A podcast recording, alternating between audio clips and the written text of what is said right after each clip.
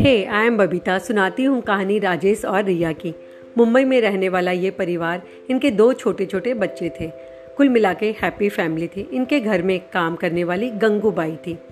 गंगूबाई बहुत ही ईमानदार, मेहनती और खुशमिजाज थी।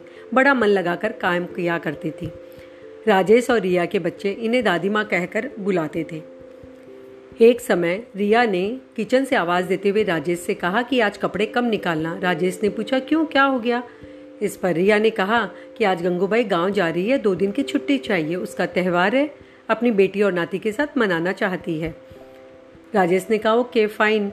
उसके बाद रिया ने किचन से ही काम करते करते कहा, मैं पाँच सौ रुपये गंगूबाई को दे रही हूँ उसके त्यौहार के लिए। यह सुनकर राजेश किचन में आता है और कहता है, तुम नहा की भावुक हो जाती हूँ। अभी पाँच सौ रुपये तो हमें दिवाली का बोनस देना ही है। रिया चुप हो गई और कुछ देर बाद उसने कहा, ठीक है, आज शाम को जो पिज़्ज़ा आने वाला है डिनर में, वो कैंसिल करते हैं और वो रुपए मैं गंगूबाई को दूँगी। राजेश ने हँसते हुए कहा, ठीक है तो आज हमारी थाली का पिज़्ज़ा गंगूबाई की थाली में परोसा जाएगा। Pizza cancel. और वो वहाँ से चला जाता है। रिया ने पाँच सौ रुपये गंगूबाई को दिए। गंगूबाई रुपए लेकर गाँव चली जाती और उसने सब के लिए कुछ न कुछ खरीदा था और बड़ी खुशी से अपना त्यौहार मनाया। त्यौहार मनाकर दो दिन बाद वो लौट आती है और आज वो काम पर आई थी। राजेश ने गंगूबाई को देखा और पूछा, गंगूबाई, कैसी हो? सब ठीक है गाँव में? मिलाई बेटी और नाती से? सब ठीक है ना? इस पर गंगूबाई बड़े खुशी खुशी कहा हाँ साहब, सब बहुत अच्छे हैं। हमने त्यौहार बहुत अच्छे से मनाया और मेरे त्यौहार को खुशियों से भरा मेम साहब ने। उन्होंने मुझे पाँच सौ रुपये दिए और मैंने सबके लिए बहुत कुछ खरीदा।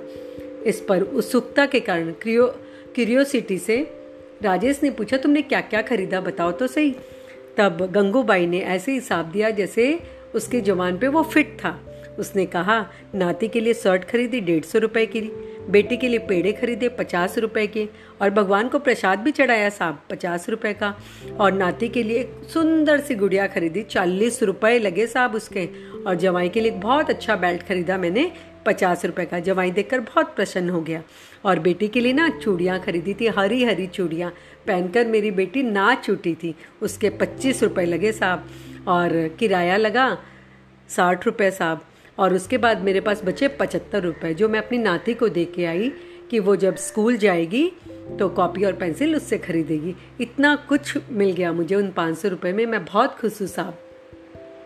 यह सुनकर राजेश एकदम सॉक्ड हो गया कि पाँच सौ रुपये में गंगूबाई ने इतना कुछ कर लिया। उसे पिज़्ज़ा का रिवर्स साइड कभी पता ही नहीं था। पलट के कभी हमने पिज़्ज़ा को देखा ही नहीं था। अभी वो कंपेयर करने लगा पिज़्ज़ा की एट स्लाइस से गंगूबाई के त्यौहारी खुशियों को। पहली स्लाइस से शर्ट आई, दूसरी स्लाइस से बेटी के लिए पेड़े आए, तीसरी स्लाइस से प्रसाद चढ़ा भगवान को, चौथी स्लाइस से नाती के लिए गुड़िया भी आ गई थी, पांचवी स्लाइस से दामाद के लिए बेल्ट आया, छठी स्लाइस से बेटी के लिए चूड़ियाँ आई, सातवीं स्लाइस से फेयर दिया गया और आठवीं स्लाइस के पैसों वो अपने नाती को देकर आई थी पेंसिल और कॉपी के लिए। राजेश को आज समझ में आया जीवन के लिए खर्च या खर्च के लिए जीवन, उसे एक नई परिभाषा, नई डेफिनेशन आज मिल गई थी। और राजेश सोचने लगा कि रिया के लिए, कि रिया ने बहुत अच्छा किया कि गंगूबाई को पाँच सौ रुपये दिए। उसका जीवन खुशियों से भर गया। हमारे लिए सिर्फ़ एक टाइम का डिनर होता, वो पाँच सौ रुपये और वो एक पिज़्ज़ा और उसकी आठ स्लाइस लेकिन गंगूबाई के लिए पूरे एक साल का वो त्यौहार था और वो खुशियाँ थी जो रिया के कारण उसने मिल पाई थी। क्या हम सोचते हैं कभी कि एक बार पिज़्ज़ा खाते वक्त कि हमारे आसपास रहने वाले लोगों की हम मदद कर सकते हैं? कभी कभी अपने पिज़्ज़ा को हमें ज़रूर छोड़ना चाहिए, सिर्फ़ उनकी खुशियों के लिए। सोचो सोचो। Thank you